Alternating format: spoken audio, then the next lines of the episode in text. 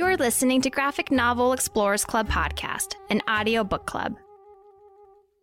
Greetings, explorers. I'm one of your hosts, Johnny, joined by Aubrey and Dennis. Today we are discussing Miss Marvel No Normal, Volume 1 by writer G. Willow Wilson and artist Adrian Alphona.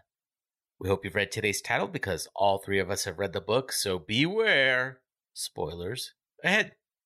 Become an official explorer by joining our Patreon group. Explorers get early access to episodes, specials, polls, discussions, and other extras. Graphic Novel Explorers Club is available wherever fine podcasts are found, including YouTube, so be sure to subscribe and leave a review. That's right, Explorers. We're looking at Miss Marvel No Normal, Volume 1, which is the collected volumes of, uh, or the collected issues of 1 through 5, I believe. Yep. And then it's written by G. Willow Wilson, uh, art by Adrian Alf- Alfono. Uh, you're officially in the We Butchered Your Name Club, Adrian. Color artist is Ian Herring, and lettering is by VC's Joe Caramagna. And I had to look that up because I was like, what is VC's Joe Caramagna? And I guess that per him, a post he posted on Twitter was it means virtual calligraphy. So it's letter virtual calligraphy's Joe Caramagna. This is part of Marvel Now, and I have no clue what is Marvel Now, Dennis. I feel like you will know this instantly. Oh, that was just their new initiative. Well, initiative at the time to basically reintroduce characters and kind of restart the Marvel universe. After which thing? I mean, these always restart after a big thing. So it was. Like yeah, I don't remember or... exactly at that time. Uh, that's a good question because yeah, you're right. Because DC usually does it after like their Crisis on Infinite Earths sort of thing, and Marvel has done it traditionally after, for instance, uh, Secret Wars. Uh, sometimes they, they don't have as many Secret Wars as they do Infinite Earths. but uh, yeah, I can't remember if it was after something in particular, but it was basically their, their new initiative to kind of reboot everything, do a new number one issue for a lot of stuff, and uh, yeah, because this is from about a decade ago, right? Now it is for this book. Yeah, 2014. Yeah. That's not a decade ago, is it? Almost. We're getting close. I mean, it's oh 2023 next year, so I mean, eight years. Whoa. Yeah. That's weird. I was thinking, yeah, 2014. That was like two years ago. yeah, you're like, no, it was just last year, right? No. Jesus. Uh, so our main character is Kamala Khan, a 16 year old girl living in Jersey City with her older brother and parents. She struggles with bridging the gap between her parents' native Pakistani culture and her growing up as an American teenager. And she just wants to be able to do the things her peers do. I think they did a fantastic job of uh, showing this as like a multicultural. I think we're all multicultural kids on this uh, podcast. Mm-hmm. Mm-hmm. Thought they did a fantastic job of showing that.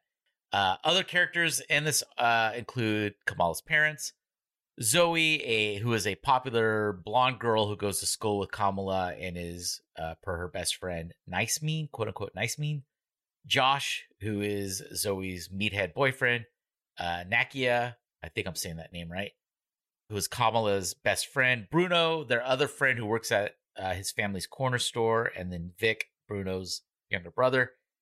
The character was co created by G. Willow Wilson and Sana Amont. I apologize if I'm butchering your name, Sana. Uh, Amont is Marvel's vice president of content and character development. At least what I found online, that's what she does. Additionally, she's American Pakistani, and she um, shares a birthday with me. We have the same birthday, uh, although I'm several years older than her. And then G. Willow Wilson is a European American who converted to Islam back in the early aughts. And I guess these two were hired or commissioned with co creating this character. Like you said, Johnny, they definitely did a great job of really exploring the experience that, you know, first gen or just any gen of uh, parents of, of uh, immigrants uh, has a, a struggle when uh, you know you're trying to basically live in two different worlds. Uh, you're trying to live in the world that's contained within your household, the bubble that you know is a microcosm of of of your culture, and then American society as a whole. And you know even even something like the what was the character's name again? N- Nakia. Yeah, her best friend. Right. I mean, I guess she had gone through an identity change where she previously was known as Kiki but decided to, you know, forego her Americanized name and go with you know her more ethnic name. Which, you know, I growing up, I I knew a lot of kids who were like that who who had an Asian name but actually had an American name. Now I I was a little different. I didn't actually have an Asian name. I've always had an American name, and so you know that was my own challenges in terms of identity and how I felt a part a part of my culture, etc. And so it was really well written. And even though it's from the uh, specifically the the Pakistani point of view, I, I feel it was actually pretty universal regarding uh, those kind of experiences. Yeah, I'm uh, biracial, and so it was always, you know, uh, same thing where like I didn't fit into either world. I either I wasn't Mexican enough for Mexican Americans, so it's like a weird got to split. It's that weird dichotomy of you're like you're mm-hmm. you're both, but you're neither. Such I, th- I thought it was really cool, and like they did, I really loved the relationship inside her family. A lot of the kids, like Zoe, perceive when there's rules being placed. Like Kam- Kamala has a lot of like, well, I can't do that. You know, it's not appropriate. And then Zoe will say just horribly, I don't know if racist is the right term, but microaggressions yeah, or like microaggressions and sensitive statements of like, oh, is that because someone's uh, uh, gonna hurt you at home or they're gonna they're gonna honor kill you or something like that? She's like, no, I just don't want to do that.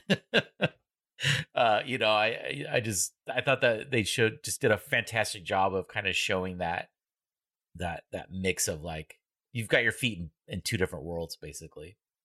I can see where Zoe's coming from in the sense that I remember growing up with uh, kids who were of the Jewish faith, and I remember not understanding because you know no one really sat down and talked to me about the differences about like Hanukkah and all these sort of things. So I remember, you know, when she talks about Kamala talks about, you know, having these weird holidays and and and such. I remember thinking that as a kid, like, oh, this is just like some weird holiday that this certain friend celebrates. Like I didn't really totally grasp those th- those things as a, as a little kid, albeit these are much older kids, so they should know a little better uh, about things. You know, I, I, didn't come from a super religious background, so like anything involving religion was like perplexing to me. Well, sometimes it lasted well into adulthood because I was in my mid twenties, and my friend Flavio, my roommate, came home, and I was like, "You fucking idiot!" And he's like, "What?" I'm like, "How did you not see?" The black ashes on your forehead. he's like, What are you talking about? I was like, You don't see the ashes on your forehead? Like you didn't walk past you drove here. You didn't see that in the mirror? and he's like, What he's like, That's Ash Wednesday. I'm like, What I don't know what that is. He goes, It's to show just don't worry about it. It's part of my Catholic upbringing. I was like, Oh, okay. I was really like Flavia, you're really not that. Eh, you're not that. It turned out I was the, the one who was dumb. right. Know, so to circle back to what Johnny said earlier, um, I'm also biracial. I, I, was raised in the white half of my family, but at the same time, never felt like I fit into anywhere. And so I think that this this book is just so great, and that it's going to make so many kids with those kinds of backgrounds feel so seen. But even more special is that I feel like because of the American experience, I think even kids who don't have that experience are going to feel seen by it because because of the way the American culture is set up, just it's so obsessed with othering people and like making people feel like they don't belong. Right. Which has always been a big thing with comic books and like they're created by nerds who like felt pushed to the edges of society. That's what it's all about. And this is like a perfect modern version of that that can appeal to even more people. At 100%. And, you know, I really could identify with Kamala's desire not to be the other, right? To, to, to fit in so much and if only I was like this, if only I looked like this. Well, that was like her her power. Like she so she gets she gets her power, which is she can her body it doesn't have it's not like Mr. Fantastic where it can stretch all crazy links, but she can her body will almost like adapt to whatever she's thinking. Polymorph. Yeah, polymorph. That's it. Yeah, thanks. Polymorphic alloy. she tries to hide her identity the first time she rescues someone, and she instantly looks like Captain Marvel with blonde hair and is Caucasian, and and I love the journey of her just eventually getting comfortable with I'm what I should be. I'm who I should be. This is who I should I should look like myself, like my identity when I go out and rescue people. I shouldn't adopt someone else's identity. So I really like how they did that in the book. Yeah, when she first turned into Captain Marvel and was like blonde and everything, I like literally yelled at the book. I was like, "No, she's gonna be blonde!" like the whole point is like acceptance, and then I was like, "Oh, duh! I just have to keep reading." and I, I, I, I appreciated that they recognized like the, how they tied in to that her name is Ms. Marvel because Ms. Marvel was Captain Marvel's identity beforehand. So she adopted Ms. Marvel, Captain Marvel's former look uh, of Ms. Marvel, which was that whole outfit with the scarf around and the and the look.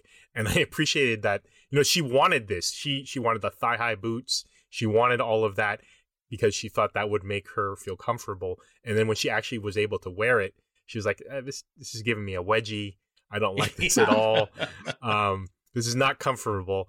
And so, yeah, exactly. She slowly morphed from Ms. Marvel to Captain Marvel, and then realized she needed her own identity, and then eventually came up with her own outfit. And then, yeah, uh, compliments to the artists throughout this whole journey of just the art was fantastic and how she transformed and everything. You really could f- empathize and, and feel for the character in terms of, of of her anxiety and you know just feeling uneasy in her skin until she was able to to to realize her final form. Movies and feelings. Pop Pop. Bring Your Own Popcorn is a podcast that dives into people and the movies who love them.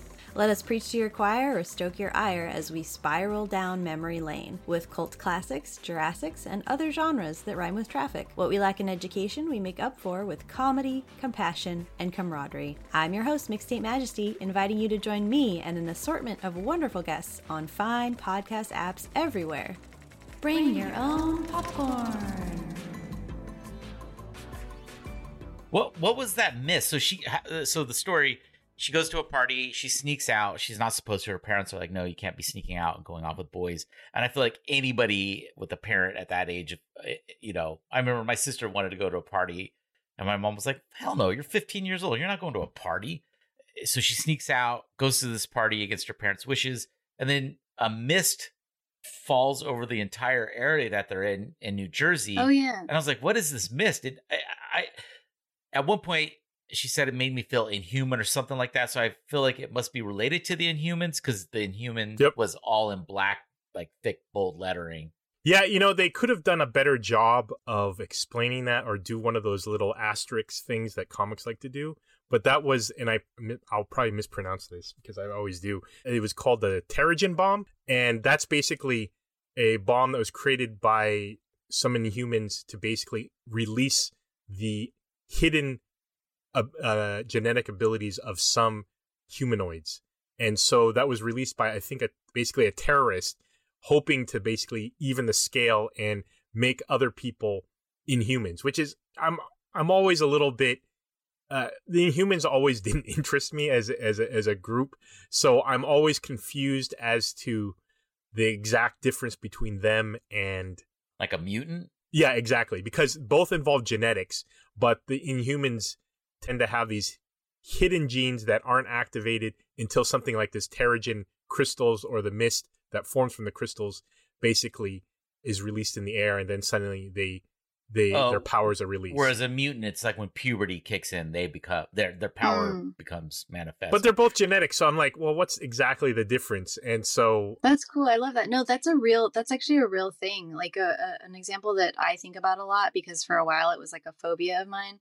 Is uh, that you can trigger schizophrenia? Um, like they can't. It's really hard to study because you can't use humans as like controls and test subjects. But they suspect that, that there are people like you have a gene that can result in schizophrenia, and there are people that wouldn't manifest those symptoms ever or manifest the illness unless they got triggered by certain things and the triggers it's related to dopamine release and so methamphetamine is one that can just like because methamphetamine releases so much dopamine it can trigger schizophrenia really easily if this is true.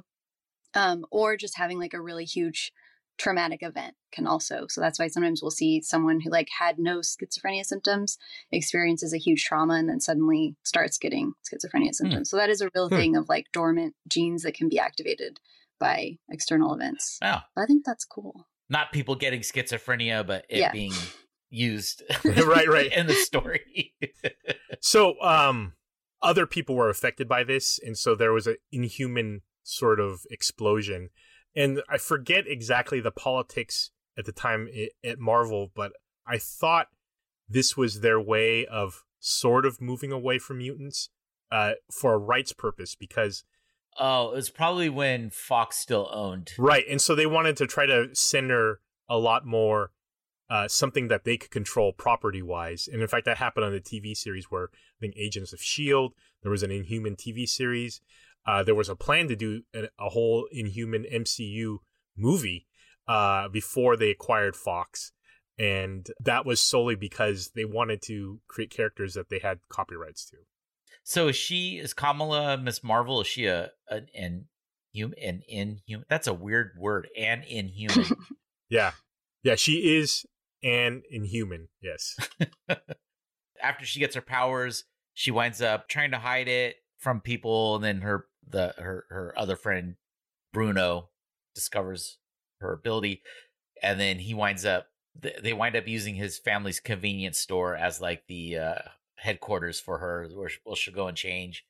It's a pretty straightforward story as far as like her Arc. gaining her powers. Yeah, her arc, and then uh winds up Vic, Bruno's younger brother, needs some money because he's tied up with this gang. And initially, they think the gang is just a bunch of like street toughs, uh, but it turns out there's a a supervillain behind it called the Inventor, who uh we have to read. I'm sure people have read this because it's been out for a decade almost, but. Who's got the head of a parakeet or a chicken or something like that? Yeah. Oh my god, that page was so scary. I, I yelped out loud. Like, oh, very different from the rest of the pages. yeah. What a great cliffhanger, though, because that's literally, I think, the last page that you get Yeah, from it this is. volume. So, um, you don't really delve too much into her first supervillain fight. I did like his gang. You know, oddly enough, his gang didn't seem so ruthless, Mm-mm. except for that his his henchman Doyle, like the people who are guarding on the outside, they just seem pretty chill, like normal kids. Well, they seem like they seem like outcast kids, which I feel like Right. the the narrative on that is probably going to be like he's taking advantage of these kids who have nowhere Oh, to totally. go, which is like a great villain story. It's yeah, it's like a Charles Dickinson. Right. Oliver Twist kind of thing. Yeah, the Birdman cometh. Yeah. Literally, he's got a bird head.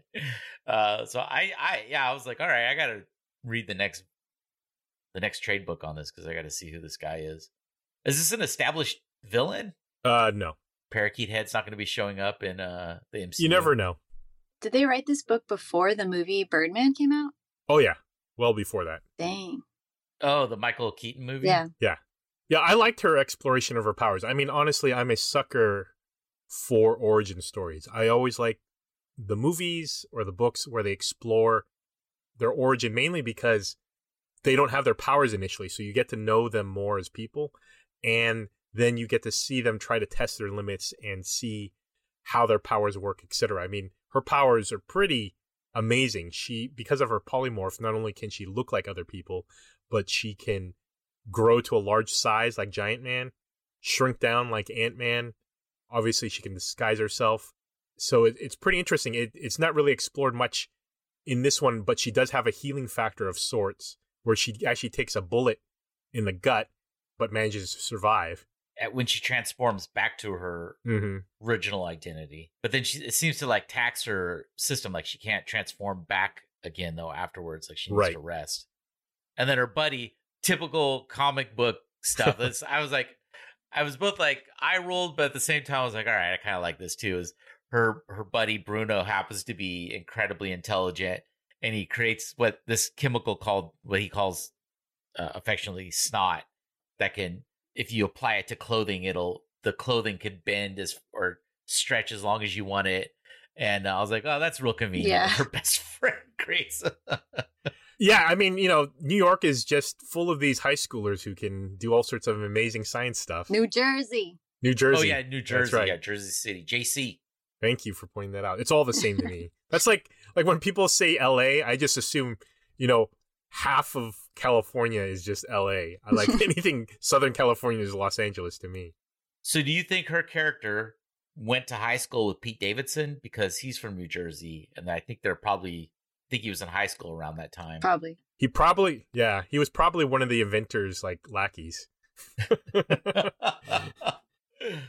um, I guess Marvel was really nervous about this character before they came out. They were expecting a lot of like I'll bet. toxic nerd shit, I'm sure there was. and uh, I, the, I get it wasn't as much as they thought. I mean, there's still some, but the character was quickly became a fan favorite and was kind of shot to the top of the comic book charts, I guess, for lack of a better term, like Casey Kasem would say.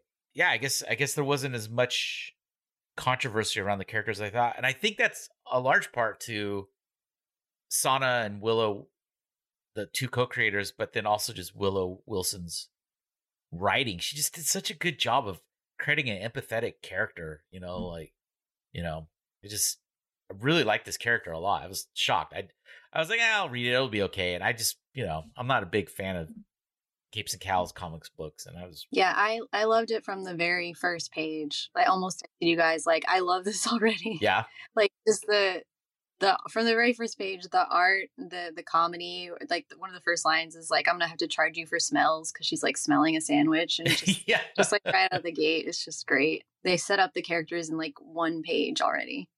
I like that she's a, a super fan, that she writes Avengers fan fiction. Yeah, she's just amazing. And the artwork complements it so well, where it's a little bit over exaggeration comedy. I don't know how to put it well, but it's just, it's really funny. And then, you know, just seeing her big hand and uh, dealing with all that uh, is just hilarious. And yeah, she's just well rounded and well written. And so, yeah, props to the writing people and the artist team uh, at that time period uh, for creating such an amazing character. And it, it's it's it's clear to see why. You know, we talked about it at the beginning of the episode, but you know, translating this into kind of a universal experience for a lot of people who are experiencing this dual culture and and and giving them you know someone uh, that represents them is is amazing. But like you were saying, Aubrey, it you know it also it empathizes the character and similar people, real life people, to you know people who are in quote unquote the norm that that are going to read this and like empathize with her. It's like, oh, okay, I see, I see the, I see what she's going through. She plays World of Battlecraft. Yeah, yeah. I also like that until she until she became really comfortable with herself, like her hopes and dreams of you know she really wanted to become part of the Avengers or become a superhero, and so she had that stuffed pig with wings, you know. So there was you know like a call to that saying, but as soon as she really got comfortable with herself, you didn't really see that pig uh, stuffed doll Hmm, anymore. I didn't even catch that. Read it again. Okay, I will. um, all right. Well, I guess we're all unanimously uh, in love with this this uh, story. Yeah, I'm very interested to see what Disney does with the character as she is coming out with her own series. I think our episode will be up after that, and her powers are different, right? Right. She's a little more it's a little more like Green Lantern whereas she's not actually changing. She has an energy field which is somewhat related to Captain uh, Marvel's powers uh, in the MCU where she can manifest Energy blasts or stuff like that. energy blasts, energy fists, that sort of thing.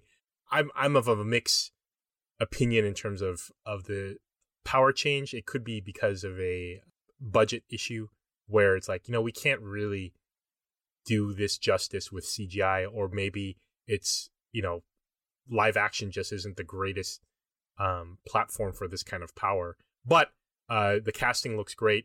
I think some of the writing team is involved with it Did too. they cast a Pakistani actress for Miss Marvel? Because if not, it's canceled. uh, you know, I don't know. Uh, that's a good question. I assume they did, but because they're really good about those sort of things. But Disney's not really good about those sort of things. that was a joke, right? well, late, lately they have been. I would say. uh, yes, they the the actress playing uh Kamala Khan is Iman Vellani, and she is a Pakistani Canadian Yay! actress. Okay, I'm here for it. Wait, she's Canadian and she's playing an American. That's actually they have Scarlett Johansson playing her. oh, that, So- that makes sense. That tracks. cool. Well, um, I think is that it? Is that all we have to say about this comic book? Um, my last note is um, further on. Johnny, you touched on how awesome her family is, and I, I just want to touch on that again. Her family is just so cool. They love her so much, and yes, they're being strict, but it's very clear that the strictness is because they love her, and also clear that she's kind of being a typical teen of just like I want to go to a party, and it's like it's not the end of the world, Yeah. but she's 16, so she's acting like it is. Um, and there's a scene, a very emotional scene where is it her dad or her mom? Abu, I think it was her dad Yeah. just tells her like we're gonna love you no matter what and tells her like the story of her birth and how her name means like perfection and it's just really lovely and heartwarming And then the humor where he's like, "But you're still gonna go see." Uh, the... yeah Sheik Sheik Abdullah you're yeah, Yeah. you're still grounded and you're still gonna go have to talk to yeah, I love that. Yeah, yeah, yeah, yeah. That was great. Yeah, good point. All right. Well, uh, Aubrey, where can people follow uh, you and your your podcast? uh, you can follow me individually at Mixtape Majesty on Instagram and Twitter, or you can follow my podcast at Bring Popcorn Pod on Twitter or Bring Your Own Popcorn on Instagram. There's the the third and second most recent episodes. Great guess. Thank you. Thank you, Johnny and Dennis. no, the, your most recent one. What was her? What what was? Adriana McKay. Yeah, she was so hilarious. funny. She was She's, great. Yeah, she needs to be great. famous. She's amazing. Everyone go listen to Bring Your Own Popcorn. It's a great, great, great, great podcast. Absolutely. Yay. And Dennis, what about? Well, I'll I'll also say uh, follow uh, Aubrey's socials if you want to see her secret to great popcorn as well. Very true. Popcorn secrets. Popcorn Secrets. Uh, where can people follow this this podcast, Dennis? uh, Twitter and Insta at Gene Explorers Club. Cool. Thanks for listening, and uh, we'll be back next week with a new uh, Week in Geek. Yay. Bye. Bye.